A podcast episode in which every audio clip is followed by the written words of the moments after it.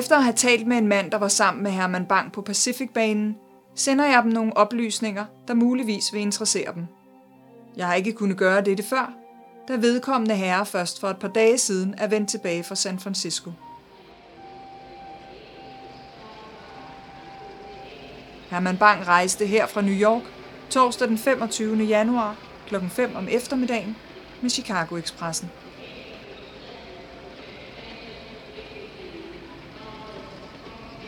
Ja, der står jeg. Det er som om, jeg ser det hele opfra. Jeg kan se mig selv. I døren til togkupéen. Jeg kigger på de få mennesker, som har fulgt mig til stationen. Det er pænt af dem. Jeg taler jo ikke sproget her. Jeg hører, at jeg siger, ja, gå nu, Fritz. Ellers bliver jeg virkelig alt for bedrøvet. Er det virkelig min stemme? Så rakte jeg hånden i vejret som en malplaceret hilsen, og gik derefter ind i kupéen og satte mig. Hvorfor rejste du? Hvem er du? Hvad ville du dog på en jordomrejse? Dig. Lille, sart, svag. Og syg var du vel også, selvom du ikke ville sige det. Eller indrømme det. Sig mig, hvem du er. Men du skulle vel vise dig? Skulle du ikke? Sådan som du altid gør. Dr. Hansen sagde endda, at han anså det for at være en risiko at lade herr Bang rejse over kontinentet helt alene. Kan du huske det? Men du ville. Du er her altid. Stemmen i mit hoved. Det eneste, jeg ikke kan flygte fra. Ja, jeg er her altid. Du kan ikke se væk. Du kan ikke lægge hænderne for øret, for jeg er inde i dig. Se på dig. Se dig selv oppefra, herremand. Ja, der sidder jeg. Sædet der er træ. Malingen faldet af i store flager. Det er hårdt at sidde på. Toget skramler afsted. Det eneste lille bump kan mærkes i ryggen. Nå, fortryder du allerede? Jeg ser på mig selv. Jeg ser, at jeg kigger ud af vinduerne. De er fedtede i kanten. Nussede og beskidte. Jeg virker mere beskidt, end her er. Jeg ser byen forsvinde bag mig. Og er byerne her dog grimme? Søvngængeragtige og helt uden farver. Skulle det være den nye verden? Har menneskene her nogensinde set den skønhed, der findes i Paris? Eller mærket det liv, der leves om natten under Berlins farvede lys?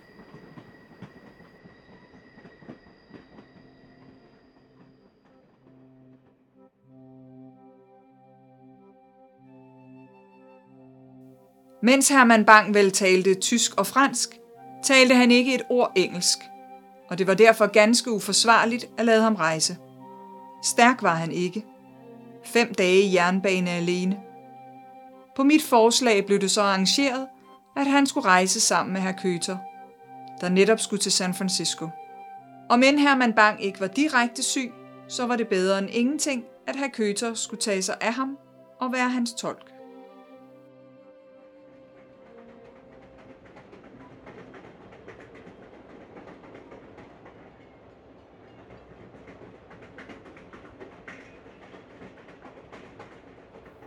De griner af dig, herremand. Hører du, hvad jeg siger? De griner af dig. Du er skabagtig, kunstig, latterlig. Første frøkenen blev stående på vejen og så efter den gamle paraply, så længe hun øjnede det. Frøken Irene Holm havde indbudt til et forårskursus i den moderne selskabsdans i nærflække. Der var tegnet seks elever. Der drog hun hen for at fortsætte det, man kalder livet. Mange tak. Mange tak alle sammen. Virkelig, virkelig af hjertet. Mange tak. Prøv at høre dig selv. Du står på små lurvede scener i forsamlingshuse og på landevejskroer og læser op af dine fortællinger. Men prøv at høre her. Prøv at høre dig selv. Kvindagtig, skabagtig. Den stemme. De griner. Frøken Irene Holm havde indbudt til et De griner! Hvorfor siger du sådan noget? Lad mig nu være alene. Jeg er træt.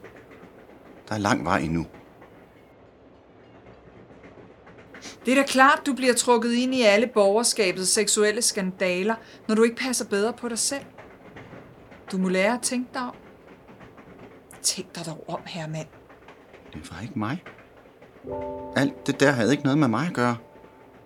Den store sædelighedsskandale havde ingenting med mig at gøre. Og jeg har ondt i hovedet. Jeg vil gerne have fred for dig et øjeblik. Jeg er inde i dig. Men jeg var uskyldig. Jeg var ikke en del af den skandale. Jeg havde ikke købt billige drenge på gaden og hævet dem ind i en baggård og lagt mig erigeret i deres mund. Jeg havde ikke indfundet mig i deres uartige salonger, hvor mænd mødtes med mænd. Jeg har aldrig deltaget i deres kønslige orgier. Jeg talte aldrig om min forbandelse. Den sædelighedsskandale havde ikke noget som helst med mig at gøre. Så hvorfor gør det så ondt? Hvorfor er de så onde? Det var jo alle de unge drenge. Hvad med dem? De solgte sig selv Men ikke til mig. til dem, der havde råd til at betale. Og det havde borgerskabets rige og liderlige og aparte mænd. Men det havde ikke noget med mig at gøre. Nej. Men du var den arketypiske homoseksuelle mand. Det skrev smuspressen. Læste du ikke den artikel? Var jeg virkelig det? Ja. Din ven. Han skrev et indlæg til avisen. Kan du huske det? Det var Johannes. Den store danske forfatter. Ham du kendte så godt fra gamle dage. Ja, Prøv at høre. Blandt alle de uappetitlige herrer, der står for retten i denne tid, ja selv over dem, der sidder og driver selvbesmittelse i cellerne, står forfatteren Herman Bang som den modbydeligste og farligste homoseksualitet. Herman Bangs tilbøjeligheder er jo velkendte. Han, denne vor hjemlige Oscar Wilde, er et af de styggeste eksempler på, hvad der er en overbærende offentlighed kan tilgive en mand. Blot fordi han er en talentfuld skønånd. det gjorde så ondt. Det var så ondskabsfuldt.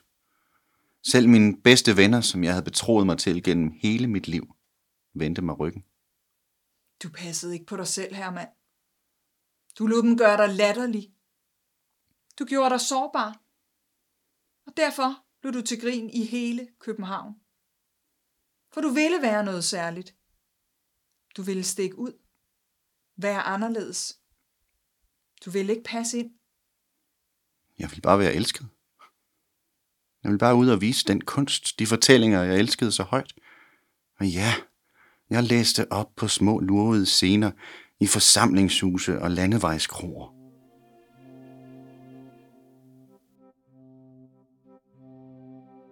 Ved halv tiden bad herr Bang mig om at instruere portieren om at give ham en sandwich og noget øl, og han blev serveret, hvorefter han gik i seng.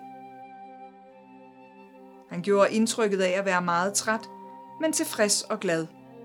Næste morgen, lørdag den 27. januar, var herr Bang næsten ikke til at vække. Portieren forsøgte flere gange. Der var beviser for, at herr Bang havde været meget syg om natten.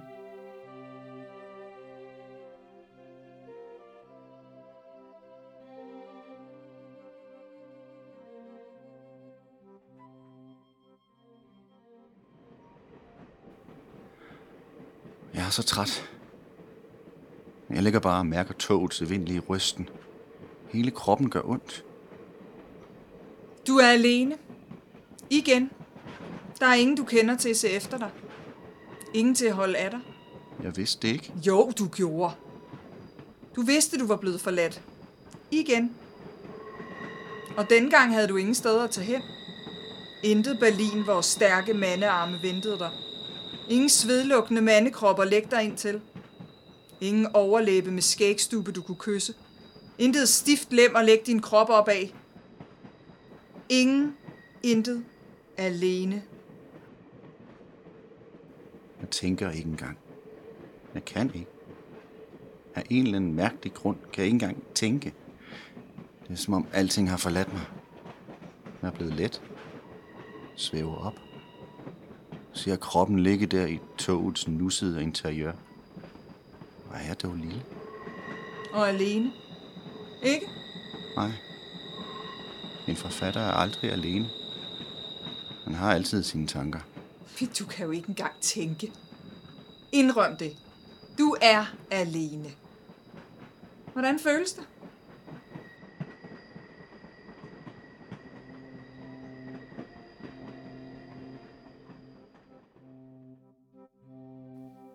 Hen imod klokken 11 om formiddagen lykkedes det Potjen at få Bang påklædt, og han gik derind i spisevognen for at få noget at spise.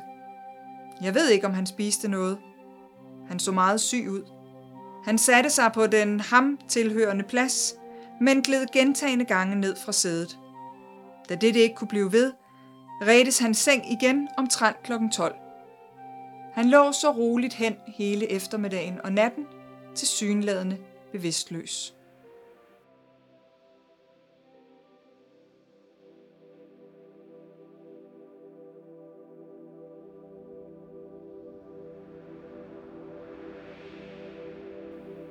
Alting forsvinder. Stilheden er her. Mørket kommer. Tænk, at mørket til sidst skal finde dig. Er det her slutningen? Er vi nået til enden? Husker du lyset fra Christiansborg? Den nat slottet brændte. Den nat København ændrede sig for altid. Det var forfærdeligt. Som at se sig selv brænde op indenfra. Det er den værste nat i mit liv. Du så hele himlen oplyst. Du vidste, din berømmelse var inden for rækkevidde. Du ville gribe ud efter den. Jeg har aldrig tænkt på berømmelsen. Du har aldrig tænkt på andet end berømmelse. Du stod i døren. Folk råbte og skreg. Det var kaos. De skreg, at Christiansborg brænder. Og du? Hvad gjorde du? Du løb derhen. Noterede dig alt. Selv de mindste detaljer. Og du blev. Til den sørgmodige ende. Du så det hele. Du blev til alt var brændt ned. Til alt var væk, og der kun var ruinen tilbage. Og så, Hvad så? Hvad gjorde jeg forkert? Jeg forstår ikke, hvad jeg gjorde forkert. du kunne ikke lade være. Men hvad? Du kunne bare ikke lade være. Jeg gjorde, hvad jeg måtte gøre. Ja, du måtte sætte dig til skrivepulten og skrev det hele ned. Du vidste, at alle ville læse reportagen i avisen allerede dagen efter. Og du vidste, at de endda ville hylde dig for at bringe den. Dine litterære evner til at få noget så smukt ud af noget så forfærdeligt. Jeg vidste bare, at det her måtte jeg beskrive. Den forfærdelige nat. Det skræmmende syn, der slottet brændte. Lad bare være. Du håbede, at det ville vise dem, hvem du virkelig var. Dig. Den dygtige og allesteds nærværende journalist. Ikke bare en seksuelt afstumpet forfatter med hang til alt det smukke. Du var blevet sat i bås. Var jeg virkelig? De så dig som en latterlig, umandig puderkvast. Men jeg var så meget mere. Jeg elskede ordene. Du elskede dig selv. Intet andet.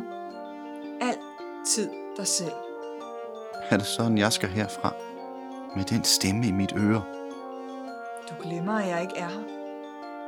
Du er faktisk helt alene.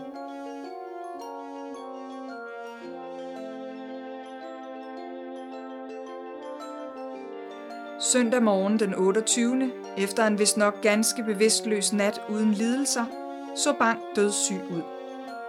Men der var desværre ingen læge blandt passagererne på toget. Jeg mærker ingenting mere. Min krop er på en eller anden måde forsvundet for mig. Hen på eftermiddagen, da Bang intet livstegn gav fra sig i timevis, telegraferedes der til Oakland City i Utah, og der mødtes toget så af en ambulance og en læge, der beordrede Bang taget ud af toget. Herman Bang toges bevidstløs til hospitalet, hvor han hensov mandag morgen kl. 5 den 29. januar 1912.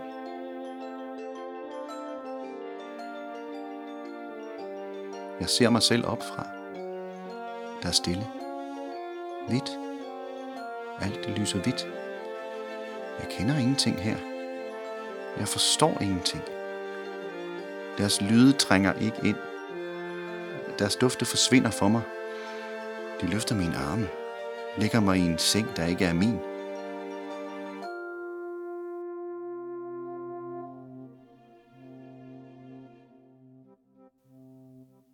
Dr. Ejner Hansen, der tilså Herman Bang under hans ophold i New York, sagde, at han følte sig overbevist om, at Bang ikke havde lidt. Jeg har lukket øjne. Men at en langsom hjerneblødning havde sat ind allerede natten til lørdag, og at denne blødning havde forårsaget bevidstløshed fra lørdag middag til mandag morgen, da Bang døde. Dette er naturligvis en trøst at vide. Hvorfor er jeg altid alene?